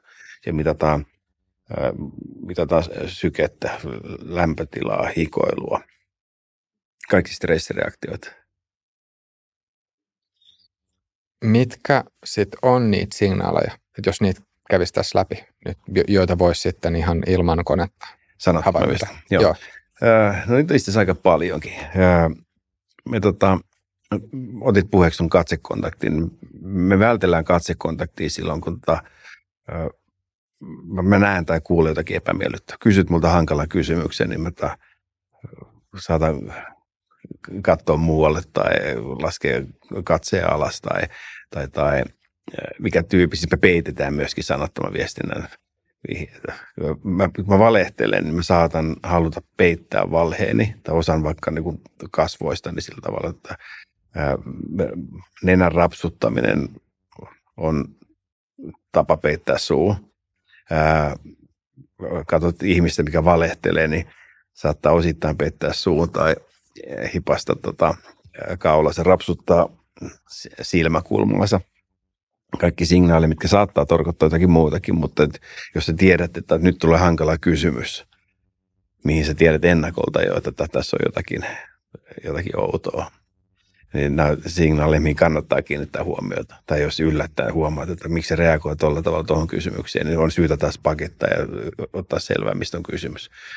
Niin tarkoitatko se, että jos se reaktio olisi jotenkin tosi erilainen verrattuna sitten taas aikaisempiin kysymyksiin? Joo, että jos, jos, mun, jos mä oon hyvin, hyvin levollisesti tässä näin, sitten sä kysyt multa. Tota, ja yksi, yksi, kaksi tulee sen. Joo, yksi, kaksi tulee, rupeaa kiemurtelemaan tota, näkee, siis mehän, me alitajuisesti mehän tulkitaan nämä, mutta se on vaan niin hyvä nostaa tietoisuuden tasolle myöskin. Kaikki poikkeava sanattomassa viestinnässä niin kertoo, kertoo tota, joko, joko siitä, että, että tunnetila on muuttunut tai sitten, tai sitten että okei, voihan nenän rapsuttaminen olla sitäkin, että mä kutittaa nenästä, mutta sen takia täytyy selvittää, että mistä on kysymys. Katsekontakti, suun peittäminen, tyynnyttelevät eleet. Itse kiintää paljon, tarkoittaa sitä, että me näkyvästi hierotaan niskaa tai hierotaan otsaa silloin, kun meillä on ahdistusolo, mutta samalla tavalla, että jos mä rupean hieromaan sormenpäitä yhtäkkiä tota pöydässä, kun tulee hankala paikka, niin kyse on vaan siitä, että me minimoidaan eleitä. Jos me valehdellaan, niin me pienennetään, halutaan pienentää meidän eleitä, koska alitajunta sanoo, että älä näytä sitä niin suuresti. siinä on varmaan ne tyypillisimmät. Ja tota, silmät kertoo meistä aika paljon. Silmistä katseesta tuli mieleen sitten taas, no tämä nyt on anekdotaalista, ähm, mutta musta tuntuu, että vähintään yhden kerran on tullut tämmöinen tilanne, mahdollisesti useammin, nyt voi sanoa, että en ole varma, mutta että missä, missä on siis keskustelu jonkun, jonkun ihmisen kanssa ihan mistä, mistä tahansa aiheesta, ja sitten se toinen henkilö on sanonut mulle, että, niin, että sano vaan, että jostain ei kiinnosta. Ja sitten on ihmetellyt, niin kuin, että hetkonen, että, että kuin, että mä oon nyt niin kuin, tosi keskittynyt siihen asiaan ja kuuntelen tosi tarkasti, mutta sitten jostain syystä on välittänyt sille, to, välittynyt sille toiselle ihmiselle, että ei ole kiinnostunut. Mä en tiedä, voiko se, voiko se jotenkin liittyä siihen, että, että jos niin kuin miettii tosi, että jotenkin sille, että jos miettii tosi tarkasti, niin silloin pitää antaa sen oman katseen vaeltaa ja, ja, ja jotenkin se olisi niin kuin hankalaa miettiä, että se olisi jotenkin tosi hankalaa miettiä ja pitää sitä katsekontaktia yeah. samaan aikaan. Ja, ja mä en tiedä silleen, niin kuin, että voiko tämä olla jossain määrin yksilöllinen juttu, koska musta tuntuu, että mitään niin kuin, tai siis sillä tavalla, että tämä ei nyt ihan välttämättä kauhean tavatonta, koska musta tuntuu, niin kuin, että kyllä on joidenkin, joidenkin tuttujen kanssa, jos tästä on puhunut, niin, niin on kuullut silleen niin vähän samankaltaisia. Joo. Joo, katsekontaktilla on suuri merkitys. Me tulkitaan myös katsekontaktia helposti väärin. Normaali vuorovaikutustilanteessa ihmisen kanssa, mitä me ei hirveän hyvin tunneta, niin me katsotaan noin 50-70 prosenttia toisiamme silmiin. Ja yksilöllisiä eroja, suuria yksilöllisiä. Ja sitten loppuaikaisesti me katse harhailee. Me tiedetään, että suuret tunteet vie vaikka meidän katseta alaspäin – miet, ajatteleminen vie meidän katsetta jonnekin. Sä mietit, mietit jotakin asiaa ja sä haet, mehän, mehän signaloidaan myöskin toiselle, että, että mä tarvitsen aikaa nyt miettiä. Ja juurikin esimerkiksi katsekontakti siirtyy muualle. Mm, pistetään sormi suun eteen tai peitetään sua, että ymmärrät varmasti, että nyt ei puhuta. Ja, tuota, me, koska me tarvitaan, mitä enemmän meillä on, niin kun sulla on fokus jossakin ajatuksen, sitä enemmän katseharjailijat. Ja, ja tämä on, Tämä on tota, silmäliiketeoria, jota yritettiin myöskin sotkea joskus valehteluun. Ja tota, niin Suomen poliissakin yritettiin joskus 90-luvulla miettiä, että olisiko tässä työkalu. Onneksi ei ollut, koska ne ammuttiin kyllä kaikki alas. No NLPssä puhutaan vielä, että okei, että missä mis suunnassa me haetaan, haetaan tota, niin kuin muistoja. Mutta niin jos NLP eli Neurolinguistic Program, onko se joo. joo. Ja tota, toi, toi, mutta siitä, sillä, niin kuin se, se niin kuin katseen suunnasta me ei pystytä niin kuin vetämään ää, johtopäätöstä, että puhuuko ihminen totta vai eikö. Mutta se me tiedetään, että meillä jokaisella on niin katseella tietty koti. Että jos, jos mietit jotakin neutraalia asiaa tai positiivista asiaa, tai yrität hakea jotakin muistoa, mikä, mikä on neutraali tai positiivinen, niin katse mulla esimerkiksi tuon yläviistoa oikealle. Mä hain sen tuolta. Joku toinen hakee, sa, ha, saattaa hakea sen vasemmalta oikealta, ja mistä meillä on jokaisella on niin oma, oma paikka, missä me haetaan se. Ja nyt kun sä kysyt, että jos sä kysyt multa vaikka sitä, että, okei, että, että mikä mun sosiaaliturvatunnuksen neljä viimeistä merkkiä on nyt väärinpäin. Ää, no noin. No mikä on tota mun, mikä on tota mun koti, tota, lähimmän ostoskeskuksen kolmas liike oikealta. Ää, se on toi. Jos sä kysyt multa joku negatiivisen asian, tai mikä, mikä aiheuttaa mulle tunnetus, koska olet viimeksi valehdellut, niin mun katse lähteekin eri suuntaan. Positiivisesti neutraalit Onks? asiat. Sä haet tietystä suunnasta ja sitten taas vastakkaiset, mikä niin kuin aiheuttaa niin kuin, ei-positiivisen tunnelatauksen. Niin sun katse lähtee eri suuntaan. Onko sillä, että tuosta on siis ihan tieteellistä no. näyttöä? Okei. Okay. Muistatko tai tiedätkö, että onko se semmoista näyttöä, mikä on myös se, niin kuin selvinnyt tämän psykologian replikaatiokriisin yli? Sitä en nyt muista. Okei. Okay. Joo, koska se on siis tämä nyt ihan vain sivu, sivuhuomiona just silleen, että, että nyt mitä – mitä psykologiaan tulee, niin, niin tota, tämä niin sanottu replikaatiokriisi, kuulijoille siis tiedoksi, että, että on, on hyvin paljon semmoisia, tai no, en tiedä hyvin paljon, mutta kuitenkin niin kuin jonkin verrankin tämmöisiä niin kuin psykologiaan liittyviä uskomuksia, tai mitä uskomuksia, mutta siis asioita, joita pidettiin totena, ja sitten kun, kun lähdettiin replikoimaan tai tekemään niitä tutkimuksia uudestaan, niin sitten huomattiinkin, että itse asiassa, että nyt tämä niin kuin – tämä ei välttämättä sitten mennytkään niin, että oliko nyt niin siis tuossa tota, ähm, Sinnu Sofia Savola, jo, jolla on tämä tota, yksi, yksi YouTube-kanava. Tota, itse asiassa tuntuu, että sä olisit varmaan myös Sinnulle erittäin mielenkiintoinen vieras, kun taas Sinnu on siis psykologi itse. Niin, niin tota, mutta Sinnu on ollut siis meillä vieraana ja, ja tota, sinun just sanoit, että oliko se niin, että tästä Daniel Kahnemanin tota Thinking Fast and Slow-kirjasta, niin oliko se tyyli niin kolmosluku ja nel- nelosluku, niin kuin, että ne voisi kokonaan vaan pyyhkiä pois, koska ne on just semmoisia asioita, jotka niin kuin sit, niin kuin, niille se tieteellinen näyttö on sitten vaan niin kuin tosi, tosi heikkoa sitten. Mutta tota, mut siis mä en tosiaan, niin kuin, tämä oli siis vaan kysymys, mä en siis yhtään niin itse tiedä, että miten, miten toi menee. Ähm, Mutta miten muuten, niin vielä tämä väärin niin että muu, ehkä jos miettii semmoista niin sitä sanotonta vie, viestintää ja sitä, että miten se on, miten se on mahdollista ymmärtää väärin, niin sanoisitko että ihmiset tyypillisesti tulkitsee muita sen oman käyttäytymisensä pohjalta tai niiden omien reaktioidensa pohjalta? Joo, mehän, mehän tykätään ihmistä, mitkä on meidän itsemme kaltaisia, tai me tykätään ihmisiä, kenen kaltaisiksi me haluttaisiin tulla me, me peilataan aika paljon sitä, että jotta tuo ihminen käyttäytyy eri lailla kuin minä, niin siinä ihmisessä on jotakin outoa, vaikka, vaikka katsikontaktin määrä. Että okei, että et, et mä, et mä en vaikka saa samanlaista vastetta, niin mä ajattelen heti, että tässä tilanteessa on jotakin erilaista. Tai, tai, tai etäisyys. Henkilö pitää, henkilö, niin kuin sen henkilökohtainen reviiri on suurempi kuin minä. Ja mä ajattelin, että okei, mä haluaisin tulla lähelle ja toinen haluaa ottaa etäisyyttä. Niin mä pidän, että okei, että se ei pidä minusta, vaikka kyse saattaa olla vaan siitä, että, että henkilöllä on suurempi reviiri ja sitten joku tulee liian lähelle, niin se autonominen hermosto rupeaa tilttaamaan, sille tulee ahdistuksen tunteita. Me arvotetaan ylipäätäänkin niin ihmisiä aika niin kuin nopeasti, muutamassa sekunnissa vedetään niin kuin järjetön määrä aika syväluotavia johtopäätöksiä henkilöstatuksesta tai persoonasta tai miellyttävyydestä tai rehellisyydestä pelkästään, että me katsotaan jotakin tai kuullaan se ensimmäiset sanat.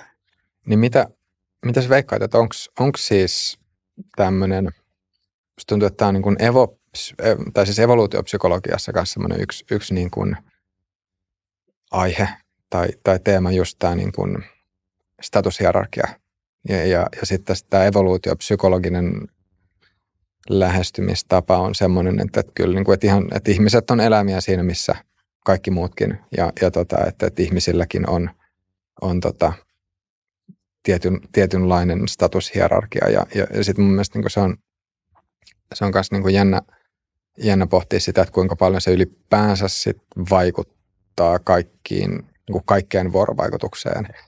Öö, Mutta just tämä, että, että onko niin, että, että aivoissa sitten on jokin tämmöinen tota, kohta, joka, joka automaattisesti skannaa sitten sen, että, että, kuinka, että missä kohtaa se ihminen periaatteessa on siinä statushierarkiassa. Ja onko niin, että, että ihmiset myös sitten niin kuin itse tiedostaa jo, jollain tavalla sit alitajuisesti sen oman asemansa siellä. Tota, täh, tähän en tiedä, onko tähän tieteellistä pohjaa, mutta sanotaan vaikka kokemusperäisesti, niin väitän niin, että erityisesti miehet äh, asemoi, miehillä on tarve asemoida itsensä suhteessa muihin tilassa oleviin miehiin, että mihin järjestyksessä menee.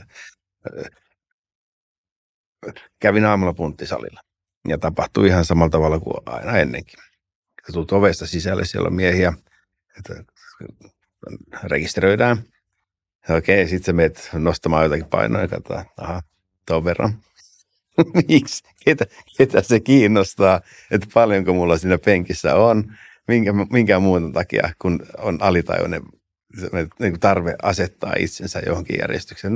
Naisilla mä en, en, en ole huomannut samanlaista, ää, mutta todettu, että tämä on enemmän tämmöinen kokemusperäinen juttu. Mutta kyllä, kyllä mä väitän, että meillä miehillä on, on tota, tuleeko se sitten evoluutiosta vai mistä, niin kuin, mistä se tulee sitten, mutta että halutaan tietää, että miten minä olen suht, miten mun statukseni on suhteessa näihin muihin tässä huoneessa.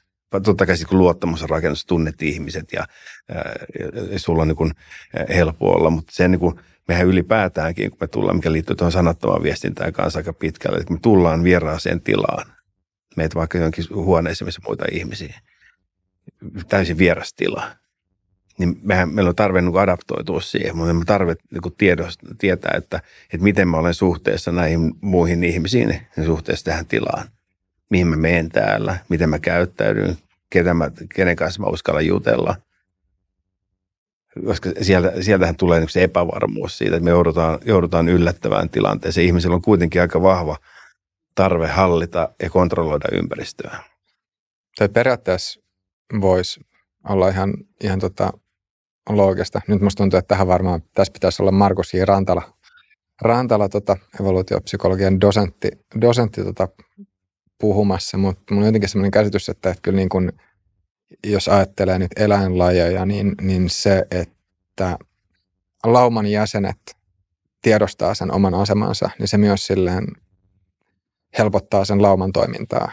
Että jos sulla on, jos sulla on tavallaan, että et se niin kuin luo järjestystä. Että jos sulla on, jos sulla on joku lauma, jossa kaikki kokee olevansa johtajia ja jatkuvasti, niin kuin, ää, jatkuvasti jotenkin käyttäytyy sen pohjalla, niin se, silloin se lauma ei toimi yhtä hyvin kuin sitten taas semmoinen, missä, missä niin kuin vallitsee jonkinnäköinen hierarkia ja, ja sitten, että et, niin kuin yksittäiset jäsenet tietää sen oman paikkansa. Ja jos ajattelee, että niin ihminen on eläin siinä, missä muu, niin kuin muutkin lajit, niin voisi kuvitella, että tämän kaltainen mekanismi on kehittynyt silleen aika varhaisessa vaiheessa evoluution aikana. Niin ja sitten tuossa päästään taas, jos hypätään valehtelua, niin on niin pelottavaa se, että, että miten, äh, vähän provosoivassa sanon nyt, mutta että miten helposti me ollaan ohjattavissa. Että me, me kuitenkin me halutaan seurata auktoriteettia, se tuo meille turvallisuuden tunnetta, että joku sanoo, että asiat menee näin.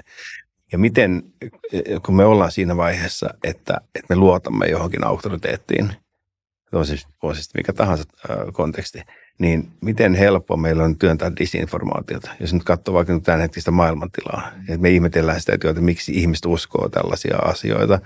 No, se on ihmisen luonne. Me, me halutaan uskoa johonkin, mitä me seurataan. Tässä on huomattavasti, huomattavasti pienempi vaihtoehto kuin se, että me ruvetaan kyseenalaistamaan se luottamus on joskus rakennettu jo. Ja miten helppo me, ammatti, ammattihuijarit tietää, että miten, tota, miten helppo on ihmisille valehdilla, kun sä oot avoin ja positiivinen ja ehkä äh, pieni kosketus äh, kyynärpäähän, niin tota, ihminen, ihminen tota, äh, uskoo sua, koska positiivinen avoin ihminen on rehellinen. Näin me aivot sanoo meille ja, ja auktoriteettiuskollisuus.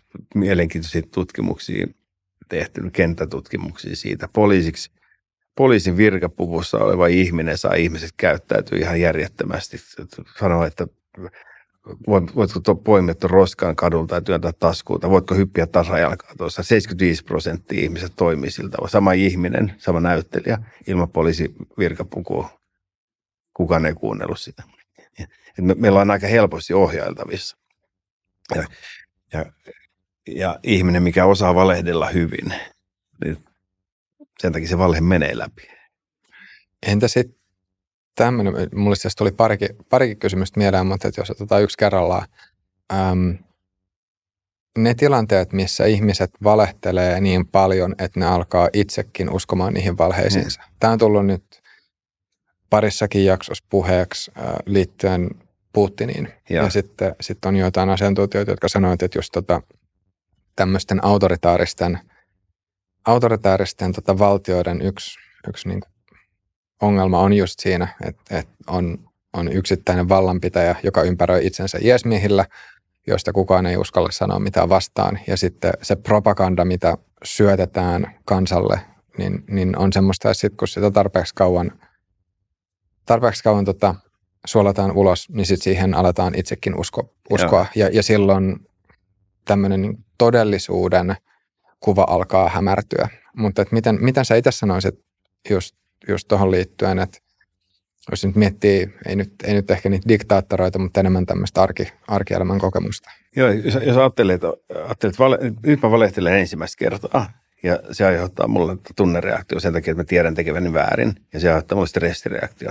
Ja nyt mä oon valehdellut vaikka sitten tota, 5000 kertaa, niin se on se, mitä me harjoitellaan, me opitaan aika hyväksi. Niin se ei enää, tai ei tarvitse 5000. Mä oon valehdellut paljon, niin se ei aiheuta mulla enää minkälaista tunnereaktiota. Mä tiedän, koska se käy niin kuin helposti jo. Valehtelu on niin helppoa, että se ei, ei, se ei nosta mun sykettä eikä tunnu missään. Ja mitä enemmän sä teet, niin sitä enemmän se rupeaa muodostua sun, sun äh, persoonaksi. Mä luin yhdestä, äh, se oli Jenkki undercover-agentti, ja avautui just siitä, että kun hän valehteli ammatikseen koko ajan, teki pitkiä operaatioita, valehteli jatkuvasti. Siitä rupesi valehtelemaan kotona. Ja ei mistään syystä, mutta koska valhe oli hänen elämänsä jo. Sä valehtelet paljon, niin sitten tulee tottumus ja tapa, ja sitten sä rupeat itsekin uskomaan niihin valheisiin, koska sä elät siinä sun valheessa. Sulla on val- valeautomaatti, mikä tota, sun rupeaa muokkaamaan sun psyykettä. Kävikö sulle tolleen? Ei käynyt. Suom, suom, suomalainen peitetoimi tota, tehdään niin keskipiskin lyhkäisiä operaatioita, ja palautetaan aina tota, takaisin arkeen, että otetaan sun kello pois ja auto pois ja muistaa kuka sä oot, mutta sitten maailmalla kun tehdään pitkiä operaatioita, missä olet vuoden tai pari jossakin, niin sähän, sähän muutut ihmisenä ihan erilaisiksi. Entä tämmöinen kysymys? Öm, ottaen huomioon, että tuossa niin kuin itsekin just sanoit, että, että sä oot val, kuitenkin valehdellut mm. ammatikseksi, mm. niin miten, miten tavallaan sitten, jos, jos miettii nyt vaikka, vaikka tota, tai jakson kuulijoita ja katsojia, niin mistä ne tietää, että niin nyt voi luottaa sitten suhun. Että jos, jos, sä, jos sä oot ollut ammattivalehtelija ollut siinä erittäin hyvä, niin... hyvä kysymys tota, no, motiivista kaikki lähti. Valheesta puhuttiin tuossa sanattomasta viestinnästä äsken, mutta kyllä niin kuin, onhan muitakin merkkejä kuin sanaton viestintä, että miten me puhutaan. Me tiedetään, että ää, valehtelija kertoo vähemmän yksityiskohtia. Ää, rehellisen puhu, ihminen puhuu enemmän yksityiskohtia. Rehellinen ihminen, jos sitä epäillään jostakin, niin se ehtii jo kiistää syyllistyneensä ennen kuin sitä kunnolla kysytään – valehtelija vasta, kun se jää kiinni jostakin ja sitten pikkuhiljaa. Valehtelijan puhe on, koska kun sä vale, valehtelet, niin sulla tulee puhekatkoja tai sulla tulee, koska joudut miettiä koko ajan sitä valehetta tai rehellisesti puhumaan taas puhe on sujuvaa. Valehtelija ottaa taukoja. Se esittää mulle hankalan kysymyksen. Mä miettimään sitä vähän aikaa, koska valhe, ei ole helppoa. Tai sitten mä toistan kysymyksen, mikä on tämmöinen klassikko. Kysyn, toistan kysymyksen pelkästään, että mä saan niin lisää aikaa miettiä. Ja nämä, kaikki on, nyt kun ääneen sanoo, niin jokainen tai että okei, no on ihan selvää, itsessään selvää, kyllä. Mutta onkin tärkeää niin nostaa ne, niin tietoisuuden tasolle ja ymmärtää niin arjessa, että kiinnittää niihin asioita huomiota.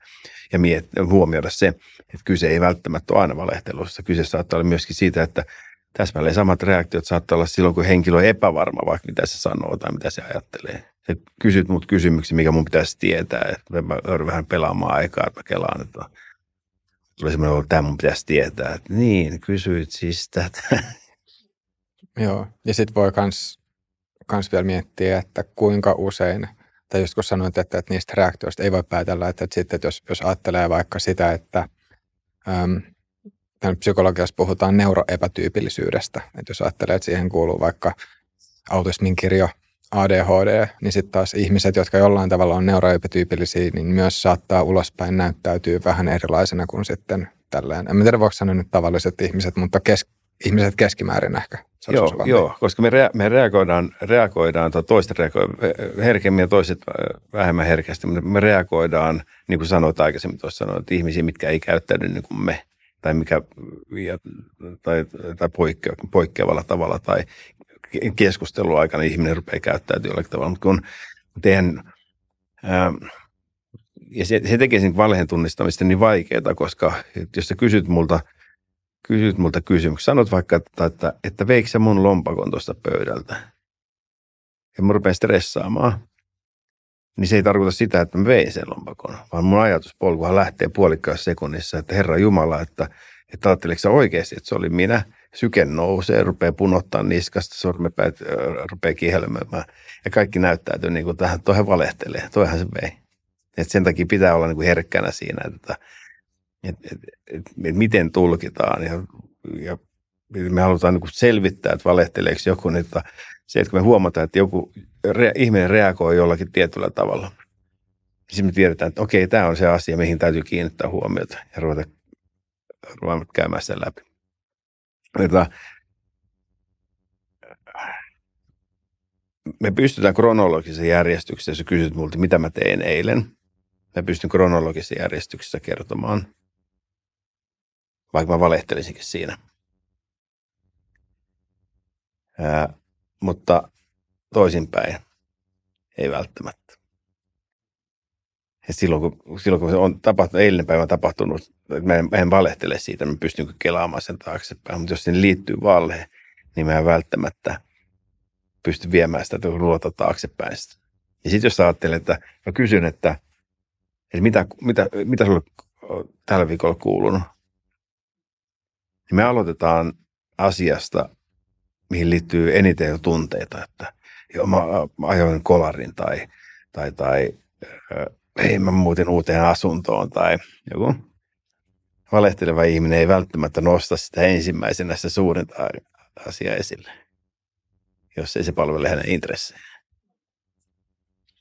Eli tuossa tossa tunteet on mukana sitten. Hmm. Kaikki on enemmän ja vähemmän tunnet. Ja, ja tunne, tunteet on se, mitkä niin näkyy ja tunteet, tunteet ohjaa meidän käyttäytymistä, tunteet ohjaa meidän päätöksentekoa ja tekemistä. Ja sitten oli myös jännä, mitä, mitä just sanoit siitä, että jos, jos pitäisi kuvitella tapahtumia väärinpäin, niin se on sitten taas valehtelevalle hankalampaa. Musta tuntuu, että on saman kanssa jostain, jostain sillä niin lukenut toi tutun, tutun kuulosta, niin voiko toi liittyä just siihen, että, että sit, ellei sitä nyt, ellei sitä tarinaa ole jotenkin tosi, tai niin en tiedä, miten tämä peitetoiminta esimerkiksi, niin, niin tota, ähm, tai miten se siellä on mennyt, mutta että ellei, ellei se tarina jotenkin ole tosi vahvasti muistissa, niin silloin just silloin se muuttuu hankalammaksi, jos sitä pitäisi lähteä toiseen suuntaan kelaamaan.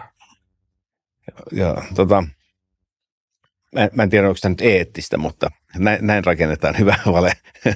vale. Se kyllä musta itse asiassa se voisi olla, voisi olla kyllä tota, tämän jakson loppupuolella oikeastaan aika hyvä, että ihmiset tietäisivät, että miten, miten näin voi tehdä. Musta tuntuu, että se kuitenkin niin kuin sit toisaalta voi myös auttaa niin kuin suojautumaan niin. Silleen, niin kuin, tai tunnistamaan niitä valheita. Mutta joo, se voisi olla itse asiassa hyvä aihe, että miten, miten rakennetaan hyvä vale. Rakentaa hyvä vale. Nyt tota, että et me saadaan, niin kuin, koska me unohdetaan, unohdetaan tota valehtelua, eikä me unohdetaan, että me valehtelen nyt jotakin, ja sitten tota, joku kysyy mulle kuukauden kuluttua tai kahden kuukauden kuluttua, niin mä en välttämättä muista sitä. Mehän pystytään muokkaamaan, muokkaamaan muistoja siltä tavalla. Sovitaan vaikka tämä, tämä vesilasi on tässä nyt. Tämä on, tämä on 200 grammaa kokainia. Jo siinä. ja me sovitaan, että se on 200 grammaa kokainia. Nyt kun joku kysyy meiltä, että okei, että mitä, mitä, mitä, mitä tänä päivänä tapahtuu, sä pystyt täysin sujuvasti kertomaan, mitä, mitä tänä päivänä on tapahtunut.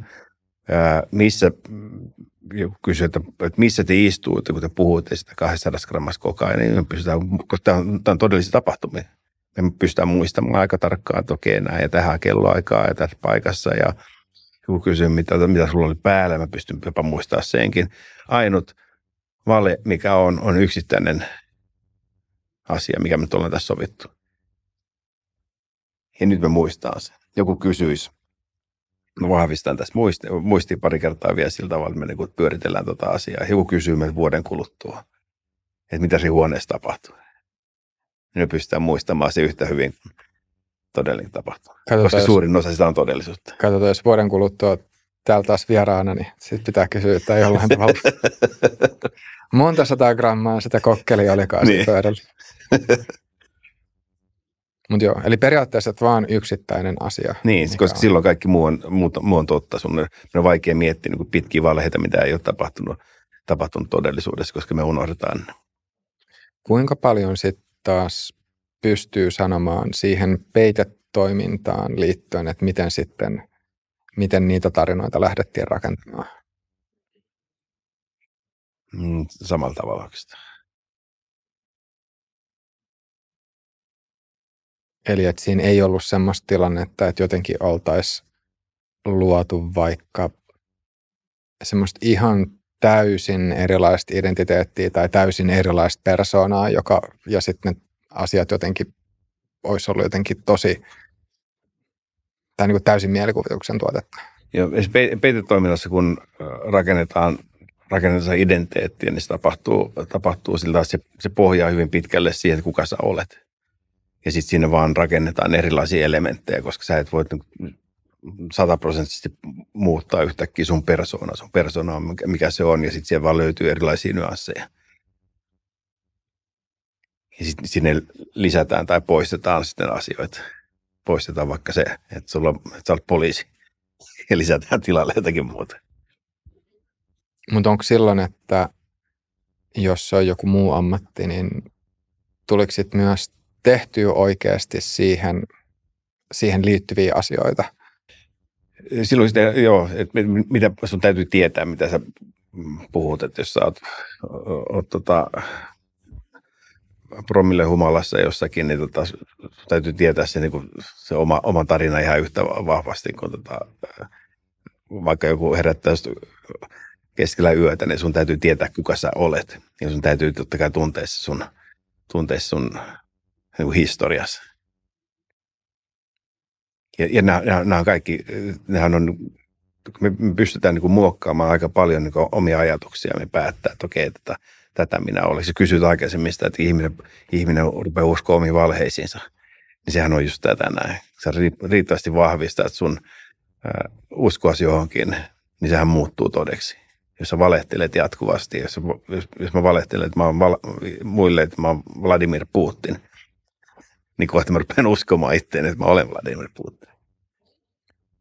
Oliko joitain semmoisia, just sanoit, että sulle ei käynyt niin, että, että olisi sitten huomannut, että olisi alkanut sitten niin kuin arkipäiväisessä elämässä nyt muuten, muuten valehdella, mutta että huomasitko sä, että oliko sillä peitetoiminnalla sitten jotain muita semmoisia vaikutuksia sitten, tota, mitkä olisi jollain tavalla näkynyt? Ää, tota, omassa käyttäytymisessä kyllä mä huomasin, niin että kävelytyyli saattoi muuttua tai, tai, tai se ylipäätään se asenne, asenne tota, muita ihmisiä kohtaan, niin muut, mulla, se, se riippuu persoonasta. Mulla muuttuu tosi nopeasti. Ja, ja tota, että sieltä tulee semmoinen niin kuin, en rinnakkaispersona, mutta, tota, mutta siitähän on kysymys, että, että on, on niin toinen, toinen, se ei ole pelkkä rooli, koska sähän elät sitä, se ei ole, niin kuin, se ei ole näyttely, vaan se on niin oikeaa. Niin sieltä rupeaa, rupeaa tulemaan, saattaa ruveta tulemaan sellaisia erilaisia, joku on muuttuu röyhkeämmäksi, joku, tota, joku, joku muuttuu aggressiivisemmaksi, joku kylmemmäksi. Ja, ja, ja sehän, sehän pulppua jostakin, sehän pulppua jostakin, niin, tota, ää, jostakin niin syvältä sun persoonasta tai identiteetistä muutoinkin. Sä vaan otat erilaisia, koska jos ajattelee meitä on, meitä on kasvatettu, että me ollaan kilttejä ja kohtelee toisiamme kohtaan. Mutta jokaisestahan meistä löytyy tarvittaessa myöskin se toinen puoli. Että me osataan olla pahoja silloin, aina viimeistään silloin, kun pakko olla. Joku tekee pahaa sun lähem, lähimmäisille tai rak, rakkaille, niin tota, susta rupeaa löytyä toinen persona kuin arjessa. Entä sitten, jos ajattelee, jos ajattelee näyttelyn tai näyttelemisen ähm, peitetoiminnan ja valehtelun suhdetta? Jos miettii just, jos miettii just että, että onko no, on, näyttelijät valehtelijoita, jos siis mietitään ihan niin kuin el- elokuvanäyttelijöitä mm. tai näin, että, että onko se sitten valehtelua vai jotain muuta. Ja vastaavasti, että siinä peitetoiminnassa, niin oliko, oliko se sitten, kuinka paljon se oli näyttelemistä ja kuinka paljon se oli valehtelemistä? No tota, kyllähän näyttelijäkin elää, elää sitä omaa rooliansa. Et vaikka, vaikka puhutaan näyttelemisestä, niin kyllähän, niin kun, et kyllähän näyt, hyvä näyttelijä, sähän elät sitä aidosti sitä roolia. Ja sä uskot siihen, koska muuten, muuten jos et sä usko siihen, kuka sä olet tai mikä sä olet, niin sun, sun puhe ja sanaton viestintä on ristiriidassa. Mutta silloin, kun sä uskot aidosti, että, että, että minä olen tämä henkilö, sä elät sen tunteen kautta, niin silloin sä oot uskottava ja vakuuttava, koska silloin sun puhe ja sanaton viestintä, se mitä sä teet ja mitä sä ajattelet, niin se on kaikki yhtä. Silloin siellä ei tule ristiriitoja. Ja peitetoiminta näyttelemään siltä osin, osin niin kuin sama asia. Sä, minä olen tässä hetkessä joku toinen henkilö, mikä minä olen, ja mä elän sen henkilön kautta. Mutta valehteleminen taas sitten, että et, et, siihen liittyy taas, niin valehtelemiseen liittyy taas sitten se niin tietoisuus väärästä. Mä tiedän, että paitsi kokenut valehtelija, mikä tekee sen luonnostaan sitten jo muuten, niin tietoisuus väärästä muokkaa sitä, muuttaa sitä tekemistä. Ja sen takia siihen saattaa sanattoman viestinnän vihjeistä, muun muassa sanattoman viestinnän vihjeistä, saattaa paljastua se, että henkilö ei ole, ei, tai voidaan kysyä, että missä mielentilassa henkilö puhuu, koska siellä on ristiriitaisuutta. Niin voiko ajatella, että näyttelemiseen liittyy jotenkin se, kun siinä nimenomaan se on lainausmerkeissä hyväksyttävää valehtelua, mm. tai semmoista, että siinä niin kuin kaikki ympärillä olet, olijat jotenkin olettaa, että nyt nyt se henkilö on siinä roolissa. Mm. Ja, ja tota, no sit voi näytellä hy, hyvin tai huonosti, mutta mut joka tapauksessa se asetelma on eri. Mutta sitten tämmöisessä niin peitetoiminnassa se ei ole sama asia, koska lähtökohtaisesti kenenkään muun ei pitäisi tietää, että on siinä roolissa. Niin, joo. Mielenkiintoinen näkökulma. En koskaan miettinyt sitä tuolla tavalla, mutta kyllä juuri ja näin se on. Se on sä olet näyttelijä, sulla on moraalinen oikeutus tehdä sitä. Koska sä joo, ta- moraalinen oikeutus. Se oli ja se. Sitten okei, okay, vaikka mulla on peitetoiminta tehtävässä, mulla on moraalinen oikeutus tehdä sen mun työssäni, mutta sitten taas siinä ympäristössä, missä mä oon, niin tota, siellä, se, siellä sitä, sitä ei pidettäisi moraalisena oikeutuksena. Niin, että vaikka, vaikka on kokemus kun itsellä on kokemus siitä, että tämä on moraalisesti oikein, niin sitten taas ne ihmiset, joiden kanssa on siinä hetkessä siinä tilanteessa, niin, niin ajattelee sen eri tavalla. Mä jäin vielä, musta tuntuu, että tämä voisi ehkä olla viimeinen kysymys vielä noista silmän liikkeestä ja, ja tota, sitten kanssa katseesta.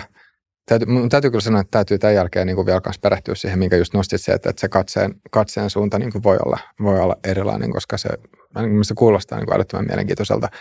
Mutta silloin kun sä olit itse siinä peitetoiminnassa, niin kuinka paljon siinä niin kun tuli sit tietoisesti, tai just kun sanoit sen, että, että jos niin kun miettii jotain, niin silloin katsoo mahdollisesti tiettyyn suuntaan ja sitten taas jos, jos niin kuin valehtelee tai, tai että jos niin kuin on negatiivinen tunne, niin sitten sit se voisi olla eri paikkaa, niin tuliko siinä jotenkin sitten pyrittyä, kont- tai niin kuin, että pyrikö silloin kontrolloimaan myös sitä, että mihin suuntaan katsoo ja millä tavalla? Tota, e, en, katse tulee niin alitajuisesti meiltä, meidän on vaikeuksia. Voit, voit, voit yrittää totta kai vaikuttaa siihen tietyllä tavalla, mutta se on, mitä niin kuin silmään tulee ja niin kuin, miten me reagoidaan siis ihan niin kuin pupillia myöten tai silmän, silmän räpyttelyä myöten. Ja se on niin alitajuista, että mehän ei välttämättä edes tiedosta niitä. Ää, saati sitten se, että, että, että, että miten pitkään, no sen, no sen pystyy kontrolloimaan, että mä huomaan, että mun katse jämähtää jonnekin, tai jos mä jäädyn jonnekin, mä tajun, että okei, että mä en voi jähmettyy johonkin, vaan mä joudun palauttaa katseen tuolla tasolla. Mutta muuten ää, sanattoman viestintää kylläkin, koska ää, ei pelkästään peitetoiminta poliisilla, vaan aika monessa muussakin niin ammatti, ammattikunnassa, neuvottelijat, myyjät, puheammattilainen, niin sun, sun, sun työvälineethän on sun kommunikaatio, puhe ja sanoton viestintä, koska niillä sä joko vakuutat toisen tai sitten sä et vakuuta, niillä sä teet itsesi miellyttävän tai sä et tee niistä, että niillä itse miellyttävä. Et monella, monellakin, niin kun, monessakin ammattikunnassa, niin kun, jos vaan kiinnittää huomiota siihen, niin puhe ja sanaton viestintä on ne vahvimmat vaikuttamisen välineet ja monelle ne on ne ainut työvälineet, mitä on.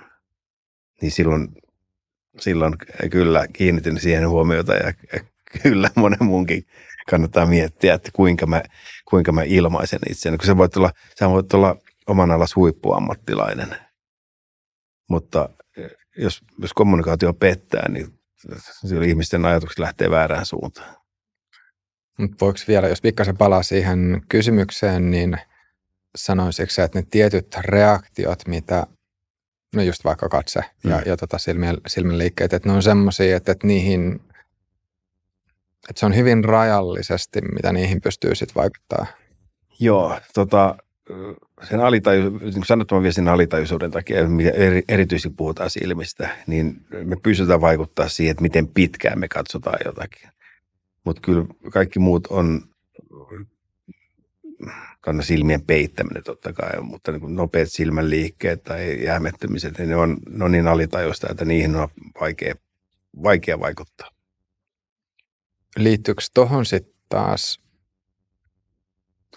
se, että jollain tavalla olisi, olisi niin kuin, mä mietin, että mitenköhän mä tämän kysymyksen muotoiden. Siis se, että jos on – jos on jollain tavalla tosi vahvasti eläytynyt tiettyyn rooliin, niin voiko ajatella, että silloin sen eläytymisen, että jos se eläytyminen on ollut tarpeeksi vahvaa, niin sitten se lainausmerkeissä alitajunta seuraa perässä.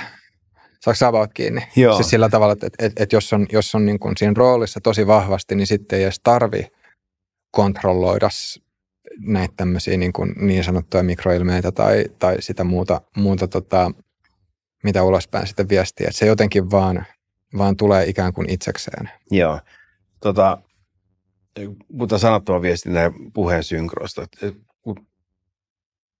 Silloin kun puhe ja sanoton viestintä on samanaikaista, niin kuin nyt mä liutan kättä ja puhun samaan aikaan, niin, tai mä, mä hymyilen ja sanon, että mahtavaa olla täällä, niin se on luonnollista. Mutta koska alitajunta, sanotoviestintä alitajusta, niin me joskus ilmaistaan sanattomilla viesteillä meidän tunteita ennen puhetta, vaikka mahtavaa täällä. Mä hymyilen, niin sitten mä sanon, sekin on normaali. Kaikki, mikä menee sen ulkopuolelle, niin ei välttämättä ole normaali. Sanaton viestintä saattaa tulla puheen jälkeen. Sanaton viestintä osoittaa suurempaa tai pienempää tunnetilaa niin me alitajuisesti me ymmärretään, että tässä on jotakin, jotakin outoa. Ja nyt kun, me, nyt kun sä uskot siihen, mitä sä sanot, on se konteksti mikä tahansa, niin sun sanaton viestintä tukee silloin sitä. Jos, se, jos sul puuttuu se itseluottamus siinä hetkessä, niin sanaton viestintä paljastaa sen, että tässä on jotakin outoa. Ja rikollisessa maailmassa no, harvemmin kukaan lukenut siellä yhtään sanottoman viestinnän opusta tai katsonut jotakin aiheesta liittyvää YouTubea tai videota, mutta siinä maailmassa ihmiset on todella herkkiä tunnistaa kaiken epänormaalin, koska se epänormaali saattaa tarkoittaa vaaraa tai se tarkoittaa sitä, että, että tota, joku vie sun rahat. Niin, ja, eli kun sanoton viestintä pettää, niin se pettää sen takia, että sä et usko siihen, mitä sä oot sanomassa.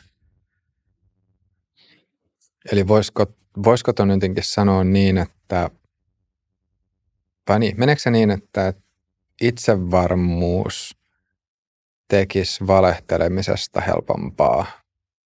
Et jos on tosi itsevarma, niin silloin olisi helpompaa valehdella. On. Se on juuri näin. Entä sitten taas semmoinen, semmoinen tilanne, että jos sitten, siis nyt mulle tulee niin toinen, toinen juttu mieleen, että ähm, vähän tällä aasinsillalla, ähm, ja tämä on itse asiassa myös ihan jännä kysymys, mutta onko esimerkiksi, onko flirttailu valehtelua tietyssä mielessä, tai voiko flirttailuun liittyä jonkinnäköistä valehtelua, ja sitten vielä se, että mikä on valehtelun ja manipulaation suhde toisiinsa? Öö, valehtelu ja manipulaatio voi kävellä käsi, kävellä käsi kädessä, koska öö, eihän, eihän kaikki manipulointi ei ole valehtelua, mutta aika lähellä ollaan kuitenkin. Kysehän, kysehän on niin kuin, on sitten vallankäytöstä tai on sitten manipulointi ollut tietysti positiivinenkin asia joskus, jos halutaan jotakin hyvää toiselle, mutta, mutta tota, yleensä se kuitenkin koetaan negatiivisesti samalla tavalla kuin valehtelu. Ja, ja silloinhan pelataan niin vähän viestin silloin jotakin, että mä haluan äh, jonkun muutoksen aikaiseksi. Siitä se lähtee. Sillä erotuksella, että ää, valehtelu lähtee useasti pelosta. Koska jos mä en pelkäisi jotain, niin miksi mä en puhuisi totta? Miksi mun pitää valehdella? Mutta manipulointi ei välttämättä lähde pelosta. Joo. Mikä se ensimmäinen kysymys oli, mitä kysyit? Joo, siis mä kysyin sen ihan hölmästi. Äh, lähinnä mä mietin siis tota, niin kuin sanattoman viestinnän ja flirttailun ah. suhdetta. Musta tuntuu, että tässä on nyt vaan niin kuin, tässä on ehkä kolme kysymystä ja mä en oikein keksinyt, minkä niistä heittää aikana. Mutta mut jos, jos niin lyhyt pohjustus silleen, että ja sitten kun tähän vielä liittyy se itsevarmuus. Mutta jos, jos ajattelee tämmöistä niin kuin, tota, äm, yökerhotilannetta, niin, niin, tota, niin itse asiassa tähän oikeastaan liittyy vielä se kanssa, kun, kun sanoit tämä niin tämä tämmöinen paljon toistettu mantra, että, että sanattomasta tai että, että ihmisten vuorovaikutuksesta 90 prosenttia on sanaton viestintää, niin sitten voisiko sanoa, että flirttailun yhteydessä se on oikeastaan 99 prosenttia, koska, koska siis silleen, äm, tätä voi esimerkiksi kuka tahansa kysyä silleen vaikka joltain tutulta, että, että okei, että jos, jos joku lähestyy baarissa, äm, niin tota, ja sitten on aikaa, niin yritetään saada niin kuin mieleensä, että, että mitä, mikä oli ensimmäinen repliikki, mikä sieltä toisaalta tuli. Ja okei, jos on ollut jotenkin tosi erikoinen tai, tai hauska, niin okei, sen, sen ehkä saattaa muistaa, mutta musta tuntuu, että suurin osa ihmisistä enemmänkin muistaa sen, että jos sen tilanteen ylipäänsä muistaa, niin lähinnä muistuu mieleen se, että, että, että minkälainen tunnetila siihen liittyy. Joo. Mutta mitä, onko, on, miltä tämä susta kuulostaa? No kuulostaa, kuulostaa juuri, olen aika valmis allekirjoittaa se 99 prosenttia, koska kyllä niin kuin aika, aika alkukantaisesti me, me, me, me tota, me toimitaan silloin, kun me yritetään tehdä toiseen, toiseen henkilöön niin kuin seksuaalista vaikutusta. Ja tota, omat mannerit miehillä ja naisilla. Ja tota, miehet korostaa yleensä maskuliinisuutta ja tota, tehdä itsestämme vähän isompia. Ja, ja, tota, ja, tota, se on, niin kuin, se on itse asiassa aika niin kuin hauskaa katsottavaa, koska – koska kyllä sillä, ylipäätäänkin, kun me halutaan tehdä johonkin ihminen vaikutus, ihmisen vaikutus, niin me käytetään sanatonta viestintää, koska siihen liittyy tunnet. Siinä on joku suuri intressi tai sitten suuria tunteita. Sanattoman viestinnän osuus kasvaa ja se on, varsinkin kun flirttailusta puhutaan, niin tota, sen pohjaltahan me useasti niin kun ensimmäinen reaktio tehdään. Onko ihminen miellyttävän näköinen, ei miellyttävän näköinen, että ollaanko me, kuultaanko me samaan heimoon? Olla, vai ei, ei kuulta samaan heimoon, miten se pukeutuu, miten se liikkuu. Kahvilassa kun istuu ja katsoo, tota, no, hauska katsoa, kun näkee, kun pariskunta tulee ensi, e, e, ensitreffille, joku sokkotreffityyppinen, siellä kun se, sitä niin kuin, ka- kaikki ne maneerit vaan, mitä niin kuin elokuvissa näkee, niin näkee kyllä ihan arkipäivässäkin. Joo, ja tässä, tässä itse asiassa nyt mä muistan sen, mitä, mitä tota, tai veikkaan, että se on sanottu, mikä tuossa aikaisemmin oli kysymyksenä, nimenomaan flirttailuun liittyen, että, että sitten taas jos, vähän niin kuin sanot, että, että mie, tai että flirttailussa, jos ehkä tämä nyt ajattelee sen miesten näkökulmasta, että, että pyrkii antamaan sitten jotenkin jotenkin semmoisen niin kuin parhaimman mahdollisen kuvan itsestään mä veikkaan, että se on ehkä aika tyypillistä, niin, niin, on, niin kuin, että miss, missä menee se, niin kuin, missä menee se valehtelun raja tai siis silleen, että, että jos, jos viestii jotain semmoista, jota nyt ihan oikeasti ei ole, tai että jos, se ei ole ehkä valehtelu, tai en sanoisi, että olisi valehtelu, että jos vaan näyttää parhaimmat puolet. Mm. Mutta se, että, että jos, jos ylikorostaa jotain, tai missä vaiheessa niin kun jotain tämmöistä asiaa voisi ylikorostaa, ja jos ylikorostaa sitä tarpeeksi, niin onko se silloin valehtelu vai ei? Aika hyvä tämä eettinen kysymys, että mikä on, että jos mä näytän parhaat puolen itsestäni, niin sehän ei ole valehtelua. Mutta jos mä liiottelen mun parhaita puolia, niin sitten se, sehän on epätotuutta. Samalla tavalla kuin, no, ajattelin some, somekäyttäytymistä. Miten, miten rehellinen mm. kuva me annetaan Totta. itsestämme tuota somessa. Syöks mä oikeasti aina niin terveellisesti, mitä mun lautasella näkyy somessa? Tai, tai, tai että kyllä se ehkä, ehkä nämä menee siihen kategoriaan valkoiset valheet, millä ei haluta aiheuttaa kenellekään pahaa, mutta tota halutaan, halutaan tota, sitten vähän petrata. Joo. Ja sitten vielä se yksi, yksi minkä, tota, ää, mikä tuli mieleen kanssa, että jos miettii flirttailua, niin siihen vähän sama asia, että kun mitä, mitä sanoit, että jos on tosi itsevarma, niin silloin on helpompi valehdella. Mm. Niin kyllä veikkaan, että aika monet sanoisivat saman asian, että flirttailu myös tai flirttailun ehkä tuloksellisuus tai se, että kuinka hyvin se sitten onnistuu, niin on myös aika vahvasti sidoksissa sit itsevarmuuteen. Mm. Niin, koska niin. On. Ja sitten aika nopeasti me kuitenkin, tota, niin kuin todettu, niin nopeasti vedetään johtopäätöksiä. Itsevarma ihminen, itsevarma ihminen on kiinnostava, me ajatellaan suurin osa meistä. Joo. Tässä on tosi monta teemaa, mistä musta tuntuu, että voisi jatkaa vaikka kuinka pitkään ja mistä ehkä pitäisi tehdä vielä erillisiä jaksoja. Erillisiä jaksoja, että just tämä niin kuin, ähm, ehkä manipulaatio ihan yleisesti, äh, niin tota, se olisi semmoinen mielenkiintoinen teema jossain vaiheessa vielä, vielä sukeltaa. Että. Joo, se toi, joo, toi, on, toi oli itselle mielen päällä viime aikoina tuo manipulointi, että kun oikeasti rupeaa niin miettimään sitä, että, että miten paljon meihin vaikutetaan, ja mehän ollaan sitä mieltä totta kai, että, että minu, minuun ei vaikuteta, mutta ihan niin kuin myynnistä, markkinoinnista, politiikasta, niin mediauutista lähtien, niin kyllä se, niin kuin, se on itse asiassa aika pelottavaa, että miten, miten, niin kuin, miten niin kuin laumamaisesti me, meitä liikutellaan. Jep, kyllä. Mutta joo, ähm, olisiko vielä jotain semmoista lyhyttä yhteenvetoa tai tiivistystä nyt valehtelusta ja kehon kielestä? Lyhyt tiivistys. Kyllä nyt varmaan tuli olennaisimmat tuossa noin. Sen valehtelu, valehtelu on koska me tiedät, että se on väärin. Valehtelun tunnistaminen on vielä vaikeampaa. Ja nyt kun sanattomassa viestinnässä puhutaan, niin tota on hyvä muistaa se, että yksikään yksittäinen sanattoman viestinnän signaali ei suoraan sinänsä tarkoita, että henkilö valehtelee. Ne voi antaa viitteitä siitä, mutta faktisesti ei tarkoita sitä. Jes, mutta hyvä. Laitetaan tähän, tähän tota piste ää, jaksolle. Mutta Sami, oikein paljon kiitoksia vierailusta. Kiitoksia. Ja kiitos kaikille katsojille ja kuulijoille. Jos tykkäsitte jaksosta, pistäkää peukkuun ja tulkaa ihmeessä tuben puolelle kommentoimaan, minkälaisia ajatuksia herättiä, jos on, jos on sitten kysymyksiä tai jaksotoiveita. Ja me kuulemme ja nähdään taas ensi kerralla.